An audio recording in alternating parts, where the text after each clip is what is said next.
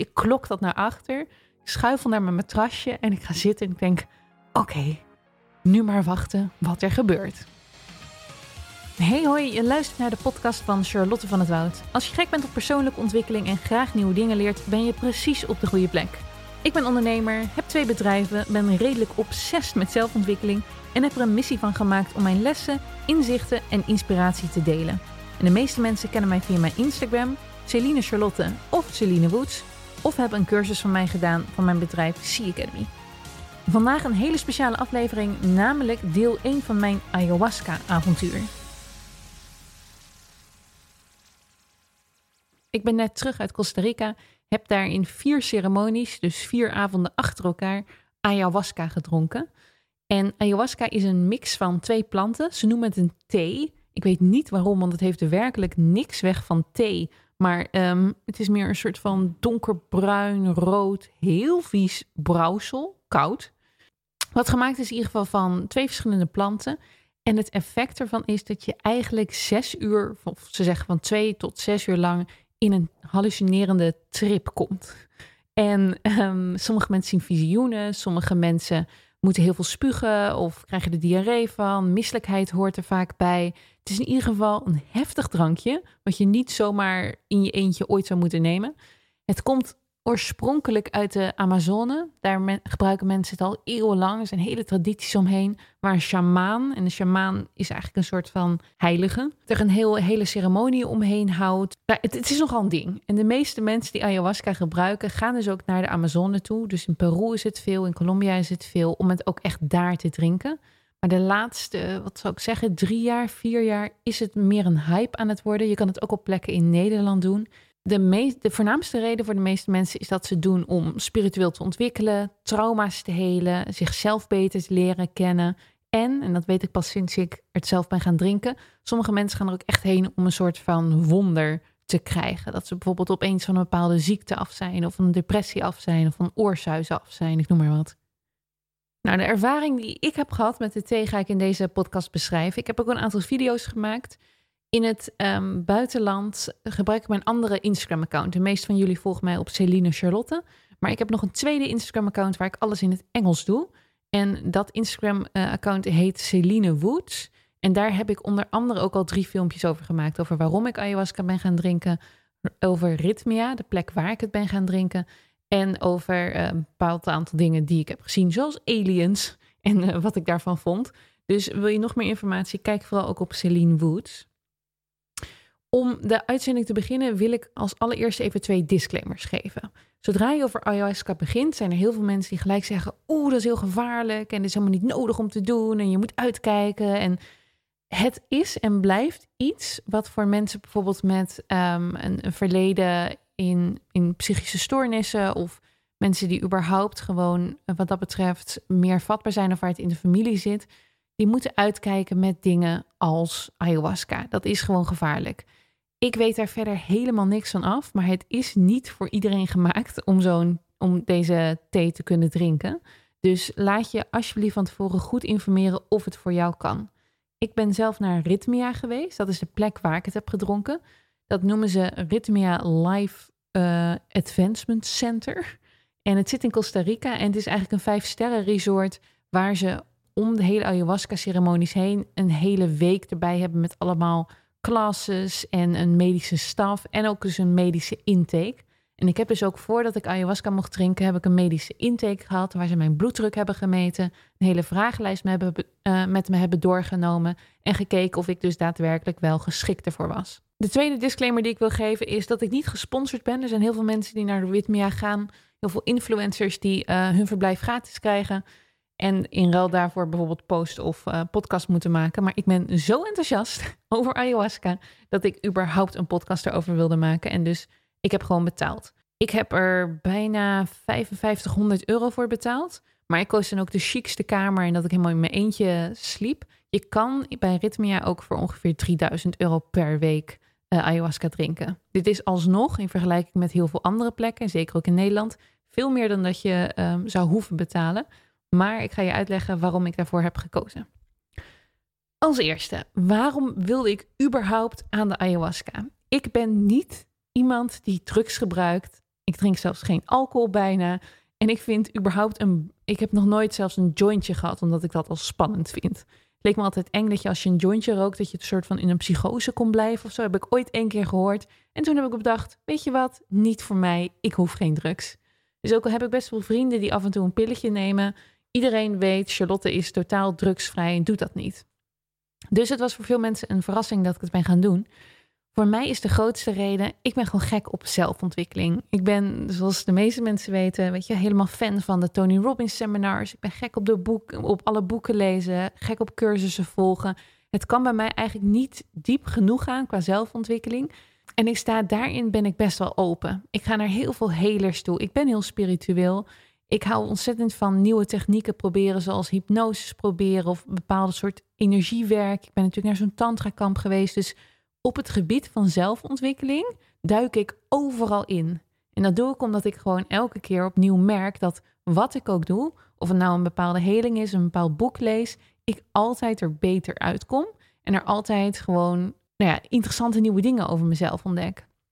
Dus wat dat betreft is ayahuasca, waarin iedereen beschrijft dat het eigenlijk een soort van tien jaar therapie in één nacht is. Eén keer drinken en je hebt zo ontzettend veel opgelost en je ziet zoveel bijzondere dingen over jezelf. Het is zo'n trip van zelfontwikkeling dat het voor mij heel anders voelt dan dat je drugs doet. Ze noemen ayahuasca dus ook geen drugs, maar noemen ze een plantmedicijn.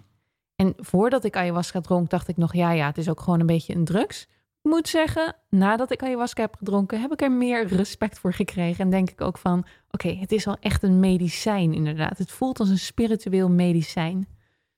Nou, ik heb er op verschillende manieren, heb ik al van ayahuasca gehoord. Vijf jaar geleden deed een collega van mij bij de krant, bij NRC. Die ging dat drinken. Ik had het toen, dat was de allereerste keer dat ik ervan hoorde. Ik vond het toen waanzinnig bizar om te doen en zou het nooit hebben gedaan. Maar de afgelopen jaren hoorde ik het steeds vaker oppoppen bij mij was de grootste trigger eigenlijk dat uh, Catherine Zankina, Manifestation Babe op uh, Instagram, die volg ik, die, uh, die had het gedaan. Die was er heel enthousiast over. En ik luisterde naar haar podcast en dacht, wacht, dit moet ik ook doen. En ik ben toen op internet gegaan. Ik had niet eens goed geluisterd naar waar zij was geweest. Vond uit eigen, op eigen gevoel Ritmea. Vooral omdat ik volgens mij had ingetoetst fancy resort ayahuasca. En had er zo'n goed gevoel bij dat ik besloot dat ik naar Ritmea wilde gaan. Daar ga ik later meer over vertellen. Maar voor mij was dat dus een, een trigger.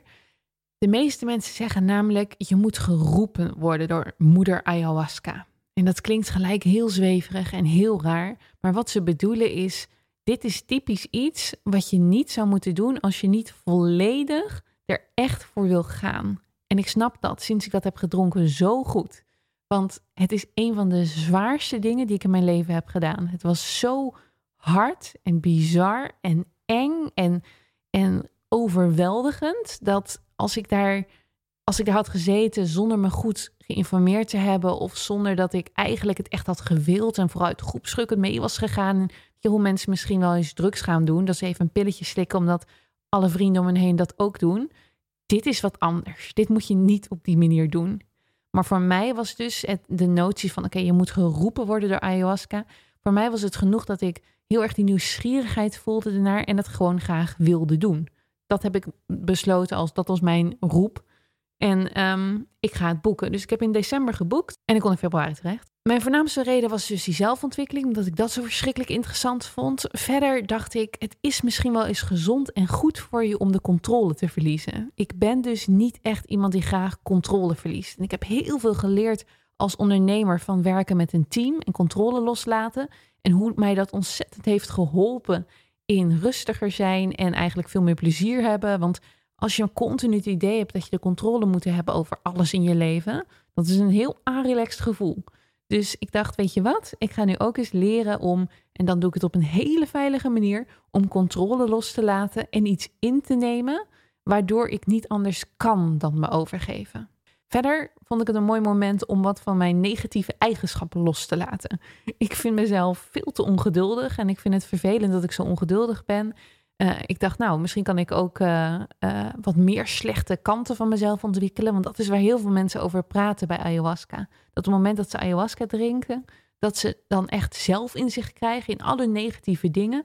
En dat ze dan leren daaraan te werken of dat ze dat oplossen. En ik dacht, nou, ik ben eigenlijk wel heel benieuwd wat er dan nog verder in mij leeft. Waarvan ik eigenlijk, waar ik vanaf kan. Waardoor ik een leuker mens kan worden. Waar ik nog meer van kan groeien. Dus dat, was van, dat waren van tevoren de redenen dat ik dacht, nou, ik ga dit doen. Achteraf blijkt ook dat de keuze voor ritmea en de keuze voor ayahuasca drinken en dat ga je meemaken als je het zelf gaat drinken. Dan ga je opeens veel meer spirituele verbindingen zien. En dan ga je opeens achteraf denken van, oh, maar dit is hier en daarom gebeurd. Het bijzondere is bijvoorbeeld, ik draag nu al een half jaar een kettingje uh, met daarop een, een, logo van een, van een boom. En ik heb daar nooit over nagedacht. Gewoon, oké, een leuke boom. En op een of andere manier is mijn lievelingskettingje. En bij Ritmia, die hebben een logo van een boom. En iedereen dacht dat ik dat kettingje had gekocht in de giftshop van Ritmia.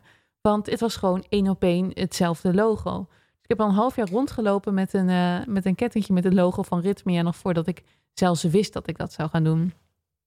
Een ander grappig iets is dat ik al drie jaar visualiseer over, over een lange blauwe jurk. Dat ik een lange blauwe jurk draag.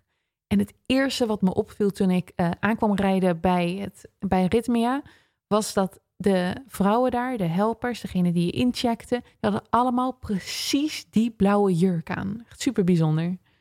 En ook ergens in de, in de week uh, had ik een uh, lecture. Er zijn lezingen bij Ritmea. Nou, ik ben gek op lezingen. Was er een lezing over hoe het universum werkte.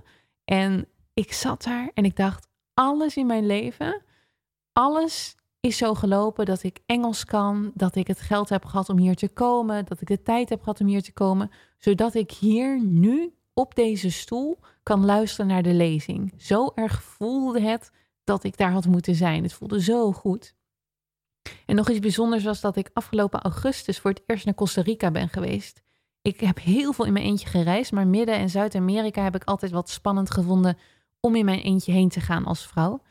En ehm, in augustus voelde ik zo'n aandrang om naar Costa Rica te gaan, dat ik toen twee dagen van tevoren ticket heb geboekt en Costa Rica ben gaan verkennen.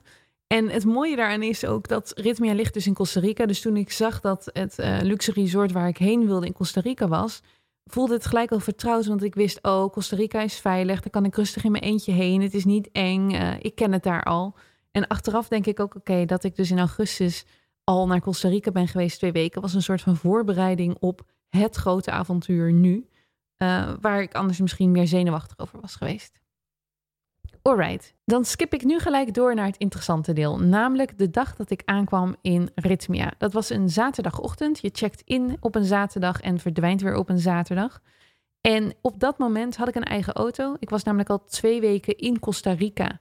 Ik had de hele maand februari namelijk uh, hiervoor uitgetrokken omdat ik gewoon zin had in vakantie, geen zin had om in Nederland te zijn tijdens de maand februari. En ik dacht dus een mooie voorbereiding, dat ik even helemaal los kan komen van werk en echt helemaal een soort van schoon het proces inga. Nu denk ik zelf achteraf dat twee weken veel te lang is. Dat hoeft helemaal niet. Ik heb gewoon lekker vakantie gevierd. Maar voor een volgende keer, als ik nog een keer zou gaan, zou ik sowieso zorgen dat ik er ongeveer drie dagen van tevoren was om te zorgen dat je um, went aan de nieuwe tijdzone. Je bent natuurlijk daar uh, zes of zeven uur tijdverschil met Nederland. Dus het is lekker om in ieder geval niet meer een jetlag te hebben en ayahuasca te drinken. Maar twee weken van tevoren zijn is totaal niet nodig. Oké, ik kom aangereden in mijn auto. Het allereerste wat ik opmerkte was: wow, het ziet er inderdaad echt mooi uit. Ik ben een beetje sceptisch qua spirituele retreats en retreats en mensen die zeggen: Oh, het was een waanzinnig mooie omgeving. Of heel lekker eten. En dan heb je echt de hele week bonen en, en sla, omdat het allemaal vegan is. En dan heb je een heel schimmelig uh, bed. Ik ben wat dat betreft een beetje een snop, denk ik ook wel. Ik hou heel erg van um, mooie, een mooie omgeving is voor mij heel belangrijk. Een fijn hotel is heel erg belangrijk. Dus ik was er wat sceptisch over, maar toen ik daar aankwam, Ritmia is echt daadwerkelijk heel mooi. Het is alsnog natuurlijk niet precies te vergelijken met een echt vijf sterren resort.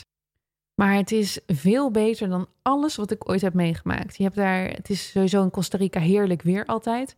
Dus het was 30 graden, strak blauwe lucht. En dan waren er allemaal kleine huisjes. Het, was, het is gewoon echt zoals je een hotelresort normaal hebt. Allemaal kleine huisjes, het zijn de kamers een heel groot zwembad, een heel lekker restaurant. Je hebt er een spa, een hele vriendelijke um, staf die allemaal je bij naam kent, wat echt super chic is. Dus overal waar je loopt gaat het van hey Celine, hey Celine. Celine is mijn uh, Engelse naam die ik in het buitenland gebruik. En ehm, ik werd welkom geheten. Ik kreeg een, een workbook. Daarin kan ik elke dag kan ik uh, vragen over de sessies die je hebt gehad. Wat de attenties waren. Kan je een beetje journalen. Je krijgt een armbandje om met daarin wat, uh, een paar kraaltjes. Uh, je krijgt een, uh, een eigen drinkbeker. En alles wordt even aan je uitgelegd. Hoe Ritmia werkt is dat ze dus een heel ritueel van het ayahuasca drinken maken. Dus in plaats van dat je, de meeste mensen als ze ayahuasca drinken doen het ofwel één avond ofwel twee avonden. Nou, bij Ritmia doe je het vier avonden achter elkaar. En je begint eigenlijk met een wat lichtere dosis ayahuasca en je bouwt het op door de week. Bij mij blijkt achteraf dat dat niet helemaal op die manier opbouwend is geweest. Bij mij was de allereerste avond de meest heftige die ik ooit heb meegemaakt. Maar voor de meeste mensen uh, begint, de, begint de ceremonie begint dus rustig en leer je dus langzaamaan eraan wennen. En is uiteindelijk de vierde avond, die loopt van um, volgens mij acht uur s avonds tot acht uur s ochtends. Dus gaat de hele nacht door, is het meest heftig. En daaromheen hebben ze overal classes en lectures en zijn er allemaal dingen waar je heen kan. Dus ochtends vroeg van 7 tot 8 is er elke dag yoga. Dan heb je een ontbijt. Dan heb je een integratieklas. En een integratieklas is uh, dat je eigenlijk met de hele groep bij elkaar komt. En als ik zeg hele groep, dan zijn het 80 mensen die tegelijkertijd met jou het programma doorlopen.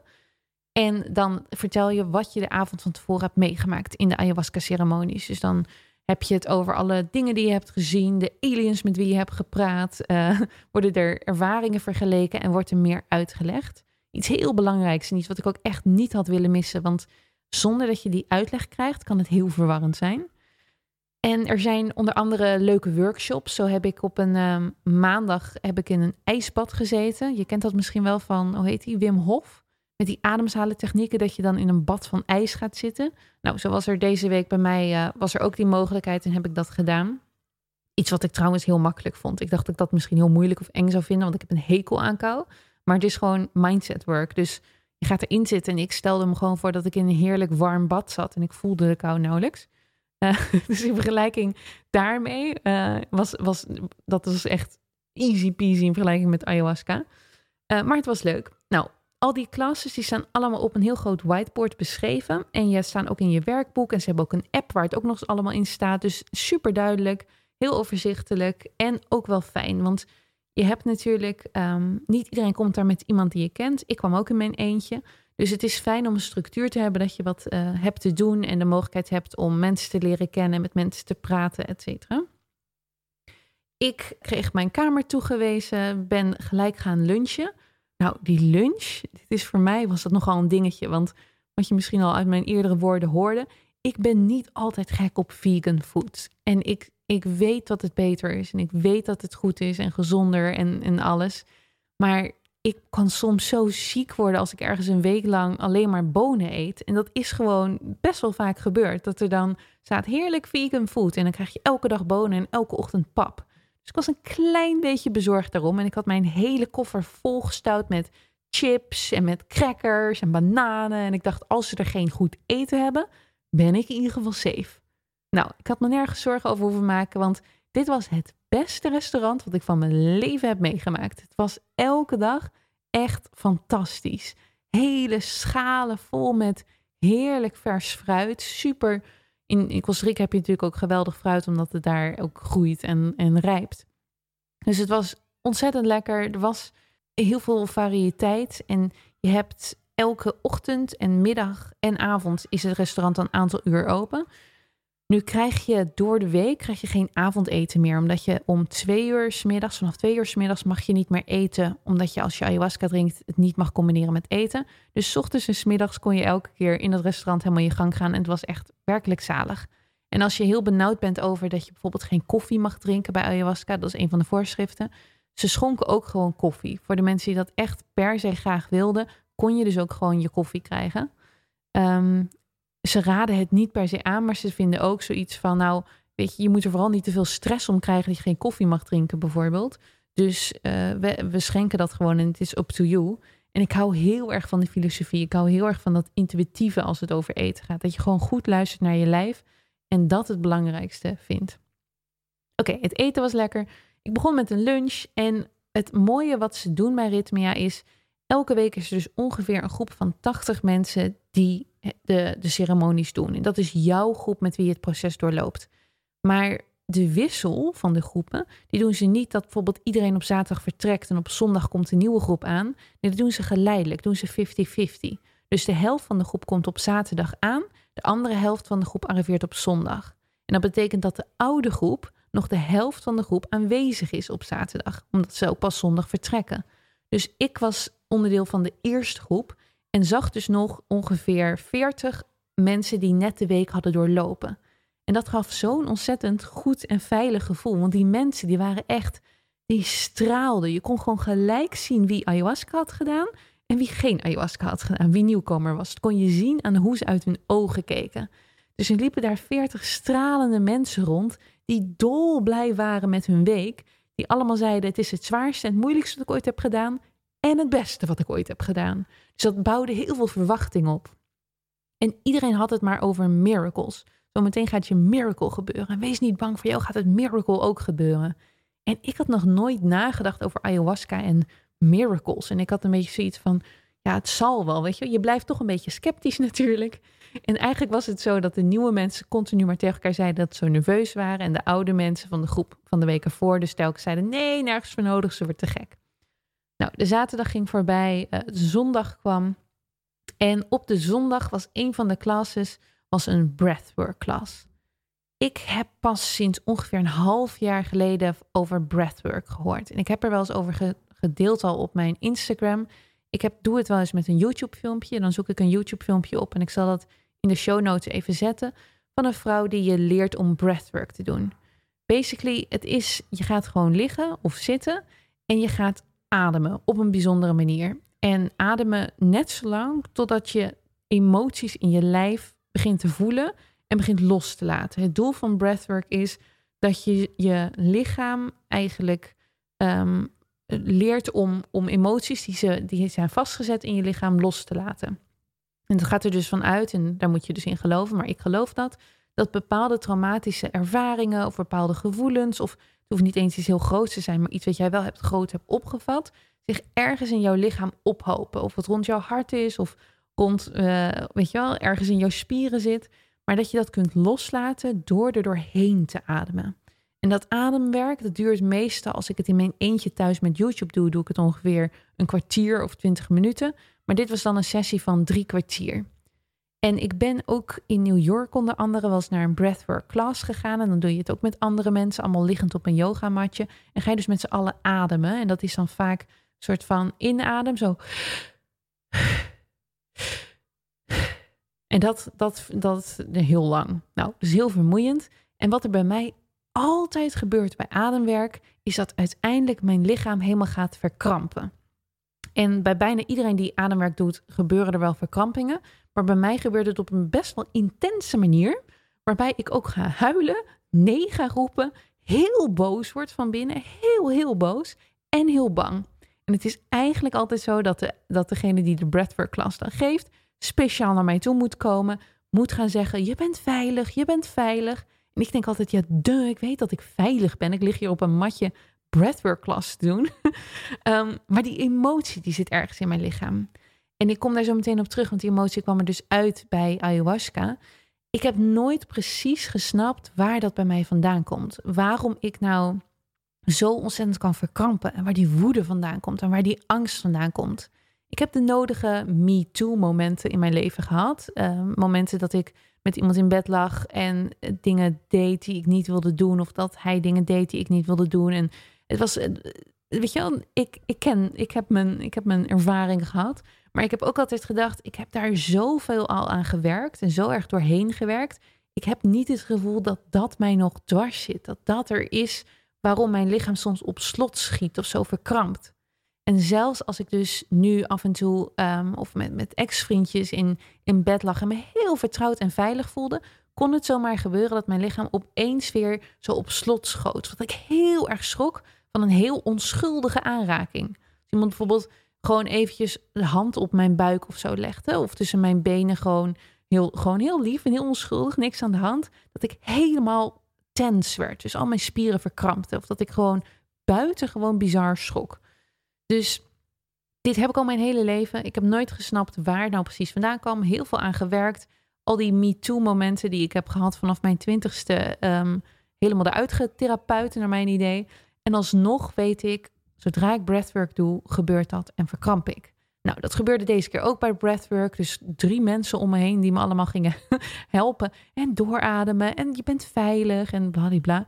En voor mij is het een beetje basic, normaal, want ik weet dat dit altijd gebeurt. Nou, doorspoelend naar de volgende dag. De, dat was de eerste dag van de ceremonie. Die begon ochtends vroeg met yoga. Dat kan ik helemaal niet, vind ik ook niet leuk, maar ik probeerde mijn best te doen. Daarna was dat de ijsbad waar ik in ben gaan zitten. Dat vond ik dus wel erg leuk om te doen. En daarna gingen we de eerste klas krijgen over ayahuasca en hoe dat nou werkte. En die werd gegeven door Jerry. En Jerry is de eigenaar van Rhythmia. Hij is ook een van de grootste redenen dat ik heel erg aangetrokken was tot Rhythmia. Want zijn verhaal, zijn levensverhaal, wat hij, waar hij een boek over heeft geschreven ook, Shit the Moon Said, um, gaat namelijk zo. Hij was een hele rijke biljonair, ondernemer, heel veel onderneming gehad, super succesvol, eigen vliegtuigen, 20 auto's, uh, 13 huizen, geen idee. In ieder geval heel erg rijk, heel succesvol en heel ongelukkig, heel erg verslaafd, heel erg destructief. En het lukte hem maar niet om van alle drugs af te komen en alles geprobeerd, in de meest dure afklikklinieken geweest en uiteindelijk dus aan plantmedicijn gegaan. Zijn eerste keer was niet ayahuasca, maar een ander plantmedicijn. Maar daarin kreeg hij dus een enorme openbaring, heeft hij zijn hele leven omgegooid heeft hij besloten een ayahuasca center op te zetten, Rhythmia. Is daar nu, woont daar nu in Costa Rica bij Rhythmia en is er elke keer aanwezig, wat ik heel bijzonder vind, om dus de groepen zelf ook toe te spreken en meer te vertellen daarover. En hij vertelde zijn verhaal. Hij is een fantastische public speaker, dus dat was geweldig om naar te luisteren. En het leuke is, hij is gewoon een heel erg businessman nog steeds. Zijn focus is ook heel erg op cijfers en hou ik van. Ik vind dat ook heel interessant. Dus hij wist ook precies te vertellen wat ons die week te wachten stond. Dus dan ging het zo van: oké, 40% van jullie gaat geopereerd worden door aliens. 30% van jullie gaat een ego-death beleven. Dit is gebeuren, dit gaat gebeuren, dit gaat gebeuren. Hij heeft natuurlijk door de jaren heen, want Ritmia bestaat nu vier jaar, heeft hij meer dan 8000 mensen voor zich gehad die allemaal ayahuasca hebben gedaan. Dus daar kan je uiteindelijk bepaalde conclusies en similarities uittrekken. En ik vond dat super interessant om te horen. En dat was dus ook voor het eerst dat ik heel erg hoorde over wat er allemaal kon gebeuren. En ook hij had het continu over het miracle wat er kon gebeuren en wat, er, wat je te wachten stond. Nou, nu is het zo dat bij ayahuasca er eigenlijk vier grote uh, manieren zijn waarop je reageert op het brouwsel. En de eerste manier is dat je, en daar hoor je het meeste over, dat je lichaam heel erg reageert. Ayahuasca wordt wel eens genoemd als een purging uh, plant medicine. En purging betekent uh, over, uitgeven, overgeven. In ieder geval het uit je halen. Dus ayahuasca moet je eigenlijk zo een beetje zien dat het je, je lichaam scant. En net zoals met breathwork, dan haalt het eigenlijk de emoties en de dingen naar boven die je los mag laten. En bij heel veel mensen is dat met ayahuasca met heel veel overgeven. Dat noemen ze purging maar het kan ook zijn dat je diarree hebt, dat je heel erg moet gapen, dat je heel erg moet lachen, dat je heel erg moet huilen. Oftewel, je laat dingen los op de manier van dus overgeven of huilen. En dat is, dat is manier één. De tweede manier is dat je heel veel visioenen krijgt. Dus dat kunnen zijn allemaal patronen. Allemaal, heel, veel, veel mensen hebben het over allemaal geometrische, wat dan hoe je dat noemt. Allemaal zulke hele mooie kleuren die in elkaar overvloeien. En en ehm, eh, wiskundige formules en visioenen in de zin van dat je daadwerkelijk dingen ziet. Ayahuasca komt dus uit de jungle. Heel veel mensen zien dingen van ayahuasca, zien ze heel veel jungle dieren terug. Um, spinnen, slangen, um, uh, de bomen, zorgen geluiden uit de jungle. Sommige mensen, ik heb dat echt meegemaakt ook, die gaan opeens allemaal jungle geluiden maken als ze aan de druk zitten. Dus die visioenen, dus de tweede manier, een derde manier is op ayahuasca dat je een consult kan krijgen. En een consult moet je zien als dat je in gesprek gaat met moeder ayahuasca. Dit klinkt raar, ga ik even beter uitleggen. Mensen die ayahuasca drinken geloven dat er een spirit in het drankje zit. En die noemen ze moeder ayahuasca. Dus als je de drank drinkt, dan krijg je eigenlijk dat moeder ayahuasca jouw lichaam scant en bekijkt en jou helpt in jouw journey om het allemaal uit je te krijgen. Ik vind moeder ayahuasca nog steeds een moeilijk begrip om precies te plaatsen in hoe ik het zie. Zie ik dat dan als het universum? Dat is een beetje hoe ik meestal refereer naar het grotere of God of het, het, het licht of zo. Voor mij is dat heel vaak, noem ik dat universum. Dus als ik, als ik gewoon in mijn dagelijkse leven uh, dingen geloof of ik heb het over manifesteren of zo, is het voor mij altijd dat het universum me leidt of dat ik luister naar dingen uit het universum. En ik weet nog steeds niet precies hoe ik moeder ayahuasca daarin plaats. Is zij het universum? Ik, ik denk het een beetje van wel. Maar zij werkt in ieder geval dus op een manier dat jij zodra je ayahuasca drinkt met haar in contact kan komen. En het is heel duidelijk een haar, daar heeft iedereen het over, een vrouwelijke energie. Dat heb ik ook zo ervaren. Um, en in de manier dat je een consult met haar krijgt, is dus dat je vragen kan stellen en zij antwoord geeft. En de vierde manier is dat je helemaal niks merkt van ayahuasca. Dus je drinkt de ayahuasca, je gaat slapen, je wordt wakker en je dacht, huh? en dat noemen ze nada, oftewel niks. En dat kan ook. En hoe Jerry dat dan uitlegde, en vond ik dan ook weer zo geniaal, zei hij van ja, uh, toen ik dat voor het eerst hoorde, dacht ik ja, dat is een mooi trucje van uh, business owners voor als, uh, als ayahuasca niet werkt, dat ze kunnen zeggen, oh, maar er is wel heel veel gebeurd hoor, het is een nada geweest. Um, maar er zijn elke keer, bij elke groep zijn er ongeveer twee mensen die in ieder geval één van de avonden wel een nada hebben meegemaakt. En alsnog rapporteren die dus later terug dat er heel veel is veranderd, heel veel is gebeurd. En ik hoorde bijvoorbeeld ook uh, van een vrouw die een nada had en daarna opeens weer kon horen aan allebei uh, door oren. En dat was eerst niet zo. Dus ook bij een nada gebeuren er heel veel dingen. Meestal stopt ayahuasca je in een nada als het eigenlijk net te heftig is wat er allemaal uit moet komen. Dus als ze niet wil dat je dat allemaal ziet, merkt, meemaakt, zoiets heeft van weet je wat, zo traumatisch zou dat voor je zijn. We, we stoppen je in slaap en, um, en dat is het. En daarna, en dan doe ik het werk stilletjes zonder dat je dus zelf hoeft over te geven of het allemaal hoeft mee te maken. Nou, door zo'n klas, als je daar dus een uur naar aan het luisteren bent, word je natuurlijk helemaal warm gemaakt en heb je er heel veel zin in. Tenminste, dat was het effect bij mij. Ik had er vooral heel erg veel zin in. Dus om vijf uur moest iedereen zich verzamelen bij de Maloka. En de Maloka is een tempel. En dat is bij Ritmia is dat een grote ruimte met allemaal ramen die helemaal kunnen worden opengeschoven. Dus heel lekker, want dan waait de wind er een beetje door. En daar liggen dus allemaal matrasjes. En dit is een van de dingen waarom ik zo blij was dat ik ook uh, bij Ritmia was.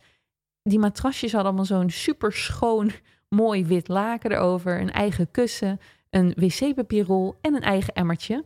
En dat lag dus klaar. En dan was in het midden was een, um, waren plekjes voor de shamaan uh, gemaakt. En alle helpers. Want bij elke ceremonie heb je sowieso twaalf helpers. Die zelf allemaal ook een klein beetje ayahuasca drinken. Omdat ze dan blijkbaar nog beter kunnen helpen. Je hebt de shamaan. En je hebt altijd één iemand van de medische staf die hier is en toekijkt voor mocht er wat gebeuren. Nu is er dus in die vier jaar nog maar één keer de medische staf nodig geweest. Bij 8000 mensen. En dat was toen iemand een, uh, een gezwikte enkel had, omdat hij tijdens ayahuasca know, naar, naar de kamer ging of zoiets dergelijks. Um, maar verder is dat nog nooit nodig geweest. Bij ons ook nog helemaal, bij, bij, bij mijn week was ook helemaal totaal niet nodig dat de medische staf ook maar iets heeft gedaan. Maar goed, om vijf uur verzamel je dus bij die tempel. En um, ik, uh, ik zat er helemaal klaar voor. De meeste mensen gaan in wit gekleed. Ik wist dat niet, dus ik had gewoon andere kleren aan. Ik had wel een beetje loszittende kleren aan, want dat raden ze aan. Ook omdat je dus blijkbaar helemaal aan de diarree en alles gaat. Dus ik had een soort van joggingsbroek aan om warm te blijven en voor muggen. Uh, en ik was er klaar voor. En nu sta je daar dan dus met een groep van 80 mensen voor de ingang. Ze waren binnen bezig met de matrassen nog goed leggen en allemaal ceremonies uh, doen. En het, de, om ayahuasca heen zit heel veel mystiek. Heel veel dingen waar ik ook echt de ballen van snap. En heel veel rituelen. Het is dus een eeuwenoude traditie. Dus de mensen die dat schenken en de mensen die het klaarmaken en de mensen die helpen, die zijn allemaal worden ze opgeleid in die traditie of zijn ze opgeleid en weten ze dat dus allemaal. Dus binnen werd dat helemaal gereinigd en klaargemaakt voor de ceremonie. En buiten stonden dus 80 mensen in voornamelijk witte kleren te wachten tot ze naar binnen mochten. Nou, iedereen was doodnerveus. en er waren een paar, waaronder ik, die vooral excited waren. En de rest was gewoon, je zag allemaal zulke bleke kopjes en grote bange ogen. Sommigen waren helemaal in meditatie verzonken. Anderen waren heel nerveus tegen anderen, continu aan het benadrukken dat ze zo nerveus waren. En ik ben natuurlijk weer getraind in mindset werk. En ik weet dat als je continu blijft zeggen, ik ben zo nerveus, ik ben zo nerveus, dat je alleen maar nerveuzer wordt.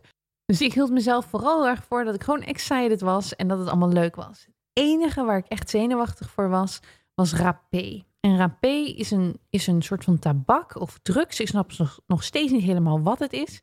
Maar wat ze doen, is dat ze dat in je neus schieten. Nou, als ik ergens niet tegen kan, is het dingen in mijn neus. Als ik in een zwembad spring bijvoorbeeld, hou ik mijn neus dicht omdat ik niet wil dat er water in mijn neus komt. En zelfs als ik mensen op uh, in een film cocaïne of iets dergelijks zie, zie snuiven, dan ben ik, word ik helemaal gek omdat het me zo'n vervelend gevoel lijkt als je iets in je neus krijgt. dus voor mij gaat het niet per se om de effecten van rapé waar ik zenuwachtig voor was. Maar vooral om het feit dat ze dat in je neus schieten. En ik snapte niet hoe het werkte en dat vond ik vooral het enge. Nu doen ze dat omdat ze zeggen dat het heel goed samengaat met ayahuasca. Dat rapé dus meer een soort van mannelijke energie is. En dat het je heel erg ground. Dus dat het je een soort van naar ja, rustiger maakt. Dus daarom geven ze je rapé van tevoren. En dan moet je 45 minuten wachten en daarna drink je de ayahuasca. Dus in plaats van dat ik heel zenuwachtig was over de ayahuasca, was ik me druk aan het maken dat er iets in mijn neus zou gaan zo meteen. Nou, wij lopen naar binnen. Je kiest een matrasje uit. En ik koos een matrasje uit uh, bij, allemaal, bij een hoek met allemaal vrouwen. De verdeling van mijn week met deelnemers was ongeveer 50-50 mannen-vrouwen. De leeftijden waren variërend van. De jongste was geloof ik uh, eh, 20 of zo. En de oudste die was denk ik uh, rond, de, rond de 65 of misschien wel 70. En um, heel veel koppels, heel veel uh, vriendinnen ook die samen, of vriendengroepen die samen waren gekomen. Ik denk ongeveer dat 30 of 40 procent in een eentje was gekomen. En qua mensen, dat is misschien nog wel interessant om te stellen. Het is niet dat het per se allemaal hele spirituele mensen zijn die dit doen, helemaal op het, weet je wel, als, als allerlaatste grootste spirituele verlichting of iets dergelijks. Je hebt echt mensen van alle walks of life. Nu denk ik wel dat Ritmea door de prijs een net iets wat andere cliëntellen heeft dan als het 200 euro in iemands kelder is. Maar um, je hebt dus veel ondernemers erbij. Er waren een paar influencers bij mij. Een voetbalcoach onder andere, die, uh, die vrij bekend is in Amerika. Dus er zijn het was, het was echt een hele interessante mix aan mensen. Ook heel veel mensen die nurse waren, teachers waren. En natuurlijk de mensen die je daar iets meer zou verwachten. En dat zijn mensen die iets doen met healing of iets doen met energiewerk, et cetera. Nou, iedereen zit op het matrasje. De shamaans die zijn opnieuw bezig met allemaal rituelen. Dan worden we opgeroepen voor de rapé. Dus, dus ik loop van mijn matrasje naar de rij toe voor degene die de, die de rapé uitdeelt. En ik ga uiteindelijk een soort van half bevend zit ik daar, voor, zit ik daar op de grond. Um, want die anders had ook. En zei ik, oké, ik ben super zenuwachtig voor de rapé. En het was zo'n lieve jongen die me hielp. Wat trouwens heel opmerkelijk is, want in Ritmia zijn het allemaal hele mooie jonge mensen die helpen. Allemaal rond de, wat zal het zijn, tussen 25 en 35 ongeveer. Het lijken net engelen, zo, zo lieve energie hebben ze. Deze jongen ook, die straalde zo'n zachtheid en zo'n liefde uit. Uh, liefde uit. Dus hij keek me in de ogen en zei... Het is normaal dat je bang bent. Het zou pas eigenlijk... Uh, het zorgelijker zijn als je niet bang was, zuster. toen dat vond ik heel lief met dat zuster. En toen pakte hij zo'n pijpje. En dan stopte hij dus aan de ene kant een soort van groen poeder in. Dat is rapé. Zei die, ben je er klaar voor? En ik zo, uh, ja. En toen en dan moet je je adem inhouden en dan schieten ze dus inderdaad dat poeder in je neus. Ik moet zeggen, het was minder eng dan dat ik me had voorgesteld. Was nog steeds niet fijn, want je krijgt een soort van branderig gevoel even in je, in je, der, in, um, in je hoofd. En dan noemen ze dat dus bij je derde oog. En dat zit ongeveer tussen je wenkbrauwen. En het helpt je, geloof ik, nu herinner ik me weer. Rapé helpt je ook om volgens mij je derde oog te openen of iets dergelijks. En um, dus je krijgt een beetje een branderig gevoel. En daarna ging ik terug naar mijn matrasje en ging ik daar zitten en wachten tot het werkte. Nou, ik heb dus nog nooit van mijn leven drugs genomen, nog nooit van mijn leven dronken geweest. Dus ik ben nog nooit onder invloed van iets geweest. ik zat daar zo'n beetje af te wachten tot er iets ging gebeuren. En er gebeurde helemaal niks. Ik voelde er niks van. Ja, ik vond het vervelend branderig gevoel, maar dat was het. Dat was een beetje een, uh, een deceptie na, na de grote verwachting. En daarna, na ongeveer drie kwartier, zeiden ze: Oké, het is tijd voor jullie eerste cup ayahuasca. Kom maar naar voren en dan schenken we dat in. En opnieuw, 80 mensen staan op en dan waren er drie rijen gemaakt. Dus je staat eventjes te wachten tot je die cup krijgt. En in die, in die lange rij wachtende mensen is dan zoveel anticipatie en zo'n zo, zo, zo nervositeit. Maar tegelijkertijd ook weer heel veel mensen die dus in meditatie zitten. En ze leren je bij Rhythmia dat je alles met een intentie moet doen.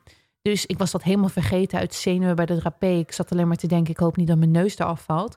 Maar verder bij ayahuasca wist ik, oh ja, ik moet nu een goede intentie bedenken om zo meteen die ayahuasca te kunnen drinken.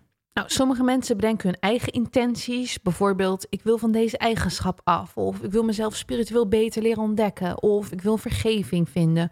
Of, en dat hebben ook heel veel mensen, ik wil proberen met mijn overleden moeder te praten. Of ik wil proberen om bepaald trauma los te laten. En bij Rhythmia leren ze je dat eigenlijk de drie intenties die het beste werken zijn: Show me who I've become. Dus laat me zien wie ik ben geworden. Merge me back with my soul at all costs. Dus breng me terug met mijn ziel. En de derde is Heal my heart. Heal mijn hart. En de, ze zeggen bij Rhythmia en deze, die Jerry, die eigenaar van Rhythmia, heeft deze intenties doorgekregen als zijnde, dit zijn de beste intenties om te drinken, uh, om te denken als je ayahuasca wilt drinken. Omdat als je deze intenties volgt, dan krijg je antwoorden op al die andere vragen. Het grote probleem is namelijk een beetje, en ik snap het zo goed nu ik ayahuasca heb gedronken, dat jij wel met een bepaalde intentie erin kan gaan. Bijvoorbeeld, ik wil heel graag terugkomen bij mijn ex, dus laat me zien hoe ik dat zou moeten doen, bijvoorbeeld. Dan probeer je zelf te sturen wat jij denkt dat voor jou het meest helend is in je leven of het beste voor jezelf. Maar jij kan dat niet zelf bedenken. Dus wat het universum voor jou in petto heeft, dat is veel belangrijker. En dat is veel helender dan per se jouw eigen controle erop willen houden. En met deze drie intenties die zij gaven, zijn dus heel erg open en vrij. En um, geven dus een veel betere mogelijkheid om eigenlijk dat de ayahuasca werkt, om dat jou te laten zien wat jij nodig hebt. Nou, het leek mij een hele goede filosofie. Sowieso ben ik het type dat als ik iemand vertrouw, en dat deed ik absoluut met de eigenaar van Rhythmia. Um, en als ik denk van nou, dit zit allemaal goed in elkaar, dan volg ik dat eigenlijk altijd uh, tot op de letter. Dus ik had zoiets, ik pak de eerste intentie die je moet nemen voor deze avond. Show me who I become. En met dat in mijn hoofd ga ik die ayahuasca drinken. Ik schuifel naar voren, elke keer meer. Uiteindelijk sta ik dus voor de shamaan die het schenkt. Nou, dit was in een klein shotglaasje, werd de ayahuasca geschonken. Wat ik al zei, een rood-bruinig brouwsel, koud. En het was zo vies. Dus ik, ik zet het aan mijn lippen. En als die shamaan niet toekijkt hoe jij dat drankje naar binnen werkt, zou het waarschijnlijk bij mij een half uur hebben gekost om dat naar binnen te werken. Want ik vond het zo ontzettend ranzig. Maar ja, die ogen die zijn op je gericht. Er staat een hele rij mensen achter je. Dus ik klok dat naar achter. Ik schuifel naar mijn matrasje en ik ga zitten en ik denk, oké, nu maar wachten wat er gebeurt. Het duurde bij mij ongeveer half uur of 40 minuten voor ik de effecten begon te merken. En ik was een van de allereerste van alle mensen om mij heen die iets merkten. Want ik hoorde verder nog helemaal niks. Was doodstil, behalve de muziek die je hoorde. Nog geen gespuug, nog geen, geen gehuil, nog geen geschreeuw, helemaal niks. Behalve dus dat ik dus opeens mijn hele mond voelde tintelen. Dus een beetje vanaf eigenlijk de achterkant van mijn tong naar voren, helemaal rondom bij mijn neus en bij mijn kin. Alles was helemaal aan het tintelen en nam aan het raken, um, doof aan het raken. En ik wist onmiddellijk, want dat had ik net geleerd in de klas die we ervoor hadden gehad, ik krijg een operatie. En dat klinkt heel raar, maar wat heel veel mensen meemaken tijdens een ayahuasca-trip, is dat ze geopereerd worden ergens aan door aliens. en ik, het, het, klinkt zo bizar, maar omdat zoveel mensen dezelfde um, ervaring hebben, zijn hier dus ook weer patronen in te merken. En bij iedereen begint het eigenlijk altijd dat je dus anesthesia, oftewel een verdoving krijgt. En dat merk je dus doordat je hele mond, tong en alles gewoon helemaal verdoofd wordt. En dat had ik dus ook. Echt alsof je, net zoals dat je in het ziekenhuis verdoofd wordt, een, een verdoving krijgt. De meeste mensen uh, krijgen op dat moment drie soorten operaties zien. Ofwel door, door machines echt, dus dat je echt zoals je in een operatiezaal machines ziet. Ofwel door aliens, ofwel, en dat had ik, door minions. En minions, dat zijn die kleine gele mannetjes van die film. En dit is, dit is mij uitgelegd. Ik, vind, ik vond dit zo'n bijzonder iets. Maar dit is mij uitgelegd dat het niet daadwerkelijk minions zijn en niet daadwerkelijk aliens zijn, maar andere krachten, dus andere spirits of energieën. Maar dat wij nu in deze tijd dat gewoon niet kunnen bevatten. Wij kunnen met onze menselijke ogen niet snappen wie dat nou aan het opereren is. En daarom wordt het aan ons laten zien in een visioen als zijnde een alien of een minion. Dus eigenlijk pakt het universum een bepaalde vorm die wij mensen herkennen en laat het op die manier zien aan ons. Net zoals dat wij nu in de steentijd eigenlijk aan iemand zouden moeten uitleggen hoe een iPhone eruit ziet of hoe FaceTime eruit ziet, dan pakken wij natuurlijk uiteindelijk ook een steen en gaan daar op die manier uitleg over geven. Nou, hier heb je jouw steen, hier heb je mijn steen. Dus je moet het eindelijk om zulke spirit dingen te snappen, om zulke bizarre univers um, dingen uit het universum te kunnen bevatten, moeten ze het versimpelen voor ons. En daarom pakken ze aliens. Nou, mijn alien zag er dus uit als een heel ongeduldige minion met een clipboard die dus aan het kijken was naar mijn enkel. Want dat was het eerste wat ik voelde. Ik voelde dus die verdoving. Toen zag ik die minion bij mijn enkel staan. Zei hij, oh ja, oké, je enkel. En op dat moment werd mijn enkel gelift. Als in van, die werd omhoog gedaan. En ik lag uh, onder een dekentje. Hele deken ging omhoog. En het was niet alsof ik mijn enkel omhoog deed. Het was echt alsof dat dus daadwerkelijk voor me werd gedaan. En de enkel werd alle kanten opgebogen. En toen begon, en ik, ik heb dat niet gezien. Sommige mensen zien daadwerkelijk tijdens een operatie ook heel veel aliens staan werken. Of heel veel mannetjes. Of zien dus een operatietafel en instrumenten en alles. En ik zag alleen maar dat mannetje met het clipboard. En een soort van onzichtbare handen of, of, of dingen aan mijn enkel werken. En het, mijn enkel werd alle kanten opgebogen. Naar links, naar rechts, naar voren, naar onder kraakbeen werd verschoven, spieren trilden. Het was echt bizar. En um, nu heb ik, en dat heb ik nooit verteld, maar ik heb dus een slechte enkel. En dit is niet iets waar ik dagelijks bij stilsta, wat dagelijks een groot ding is voor mij. Ik heb het ontwikkeld toen mijn broertje ongeveer zes jaar geleden keer over mijn enkel heen reed met de auto toen we ergens uh, waren.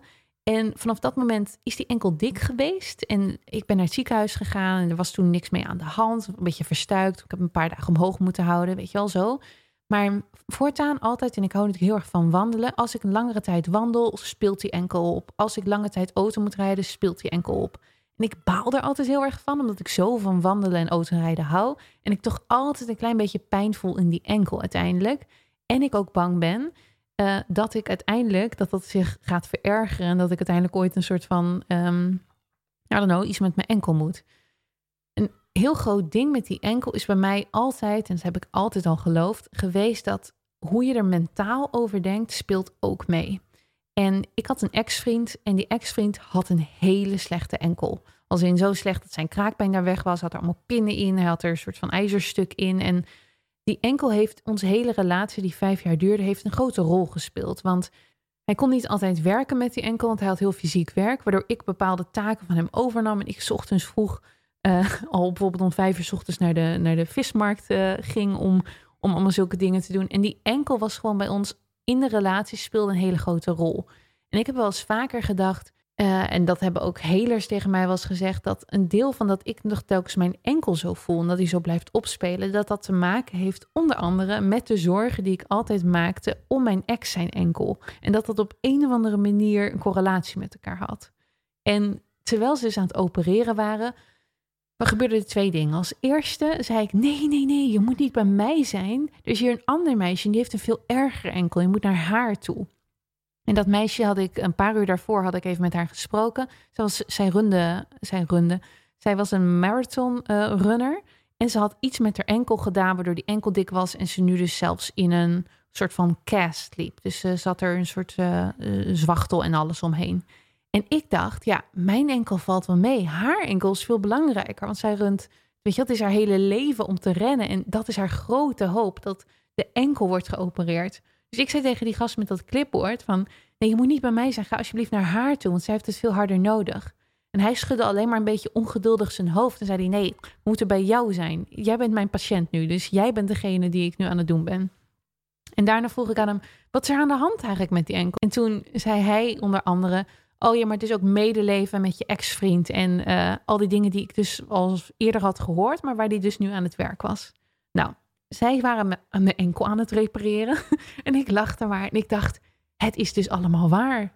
Alles wat ik dus net allemaal in die klas heb gehoord, dat er operaties zijn, dat er minions zijn, dat er aliens zijn, dat je verdoving krijgt. Het klopt dus allemaal. En terwijl ik dat dus allemaal zo een beetje aan het denken was, heel verwonderd, moest ik heel hard lachen. Nou, lachen is dus een manier van purging. En was ik continu heel erg aan het gapen. En die gast met dat clipboard, die alien of die minion, keek dus me aan en die zei van ja, we beginnen bij jou maar gelijk met een operatie, want we dachten al wel dat je anders er niet in zou geloven. En nu weet je zo meteen, als alles over is, dat alles wat je deze nacht gaat zien echt is, want je enkel is gerepareerd.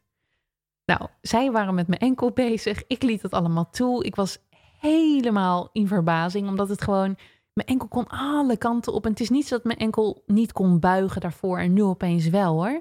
Maar het is gewoon een heel raar gevoel, alsof het echt lijkt of er iemand aan je benen en enkel aan het sjorren en trekken is, terwijl je daar gewoon in je eentje op een matrasje ligt. En dat moet ik wel zeggen van, ik dacht elke keer als ik andere mensen over ayahuasca hoorde, dacht ik echt, nou je zit zo diep in een trip dat je niet meer echt door hebt wat er om je heen gebeurt.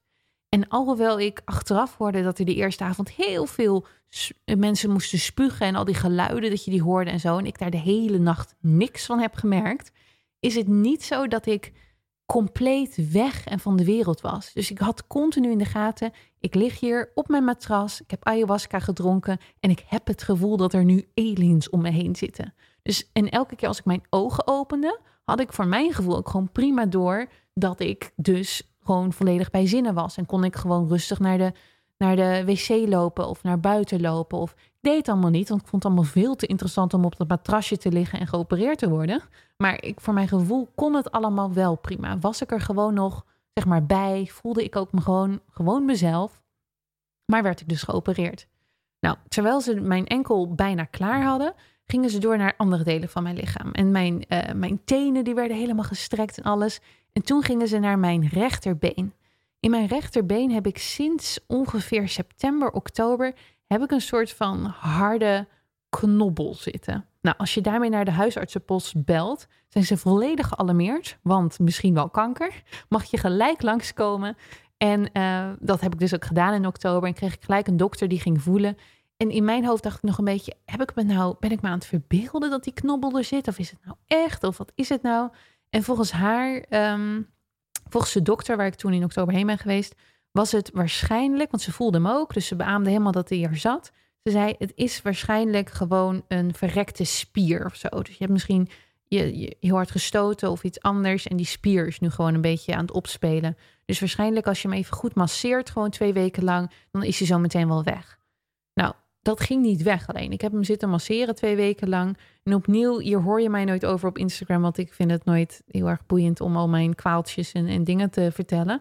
Maar ik heb wel elke avond of elke dag dacht ik van, oh ja, shit, die bobbel zit er nog steeds. Dan moet ik eigenlijk nog een keer mee terug naar de dokter. Deed het maar niet, kwam er niet van. En het eerste wat die, wat die aliens deden nadat ze mijn enkel hadden gedaan, was naar mijn bovenbeen gaan. Dus ik zei, want dan kon ik trouwens communiceren met die gast. Ik zei, oh nee, dat is niet echt belangrijk hoor. Als je toch dingen wil opereren, hoef je dat niet te doen. Want dat is waarschijnlijk gewoon een spier of zo die opspeelt.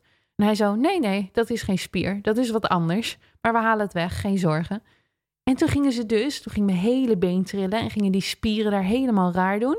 En toen ging die knobbel weg. En tot de dag van vandaag heb ik geen knobbel meer daar. Is hij weg? Trouwens, de enkel precies hetzelfde. Tot de dag van vandaag voel ik die enkel niet meer bizar.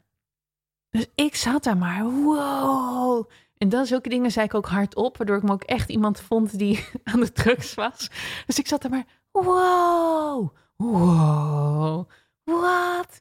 En maar gapen en maar gapen. En ik was gewoon, en het was allemaal zo leuk. En ik dacht, nou, dit is fantastisch. Mijn hele lichaam wordt gedaan. En ik vroeg dus aan hem, wat staat er nog meer op je clipboard? Dat moet je nog meer bij mij doen. En toen zei hij, ja, veel te veel. Echt ontzettend veel moet er bij jou gebeuren. En hij was een beetje ongeduldig de hele tijd met mij. En ik denk, ja prima, ik lig je wel, ik word geopereerd. Dit is geweldig. Toen bedacht ik me, maar wacht, ik moet niet alleen geopereerd worden. Ik moest mijn intentie, show me who I become, die moest ik hebben. Dus ik dacht, ja, laat me daar focussen. Laat ik nu even focussen op innerlijke dingen. Want die operaties in mijn lichaam, prima. Maar ik moet natuurlijk weten, wat zijn mijn negatieve eigenschappen? En hoe kan ik daaraan werken? En hoe kan ik dingen anders doen? Hoe kan ik een beter mens worden? Dus ik zat maar te prevelen in mezelf. Oké, show me who I become. Show me who I become.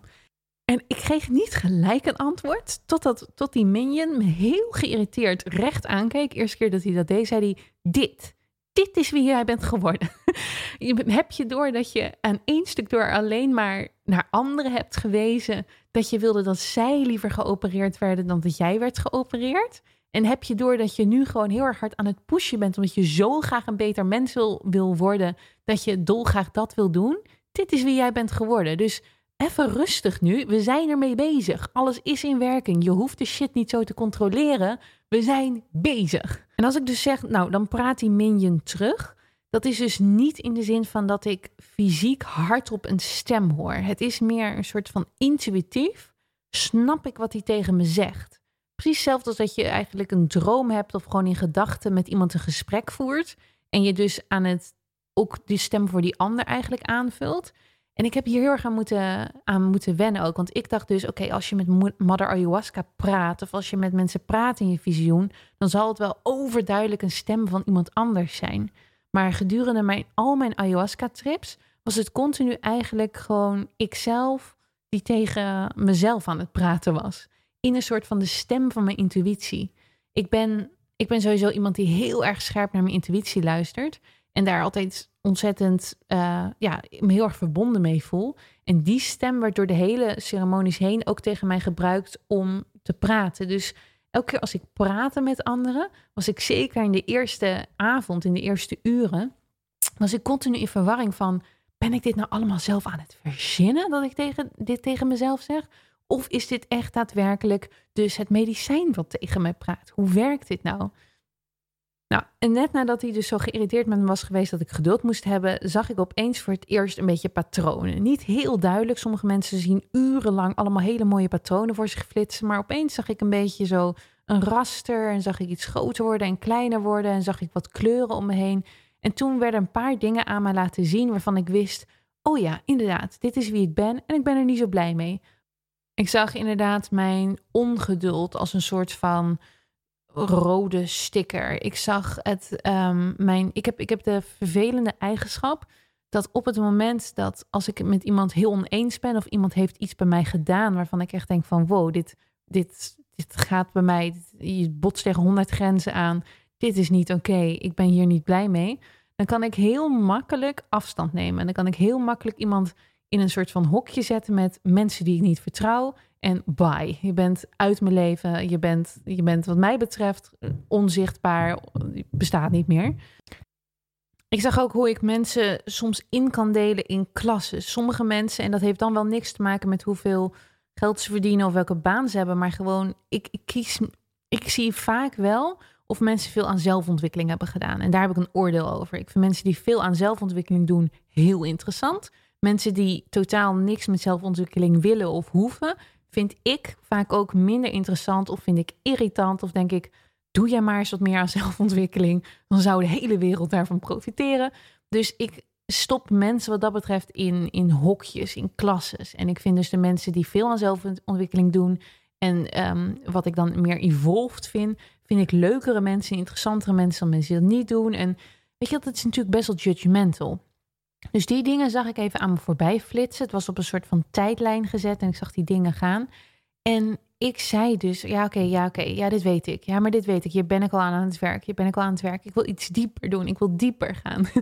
ik wil weten waar bijvoorbeeld soms mijn, mijn woede vandaan komt. Of waar dat ongeduld dan precies vandaan komt. Of waarom, wat is de bron? Want wat je me nu laat zien, dit weet ik al allemaal. En toen kreeg ik een soort van antwoord terug. En dit is dus ook weer in mijn eigen intuïtie, mijn eigen stem. Die zei van oké, wil je dieper gaan? Dan gaan we ook echt dieper. En op dat moment precies zei de shamaan opeens, en dan hoor je die shamaan, die hoor je dus dan dwars door je visioenen en je, hoe je daar ligt, hoor je heen komen. Die zei, oké, voor wie um, wil, er wordt nu een tweede cup geschonken. Dus een tweede shot van ayahuasca.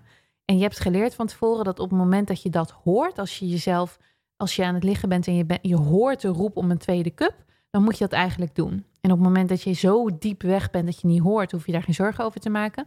Maar ik wist dus, mij kwam dus ook precies op het goede moment, dat ik wist, oké, ik moet dan nu een tweede cup gaan drinken. Dus ik sta op en ik loop naar die groep. En um, de shamaan die vraagt bij iedereen van, voel je er wat van? Heb je er wat aan? Dus ook bij mij was het zo van, en Celine, did you feel the medicine? En ik weet nog dat ik antwoordde, oh yeah. En toen kreeg ik dus mijn tweede cup. Nou, toen, vanaf dat moment, dat is een van de meest bizarre, vrede, wow, wow, ervaringen geweest. En dat vertel ik je in de tweede podcastaflevering.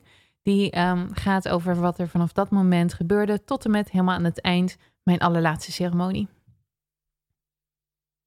Superleuk dat je tot nu hebt geluisterd. Als je meer wil weten, kijk dus ofwel op Celine Charlotte, mijn Instagram, ofwel waar ik tot nu toe meestal heb gedeeld is Celine Woods. Um, dat is Woods met drie O's.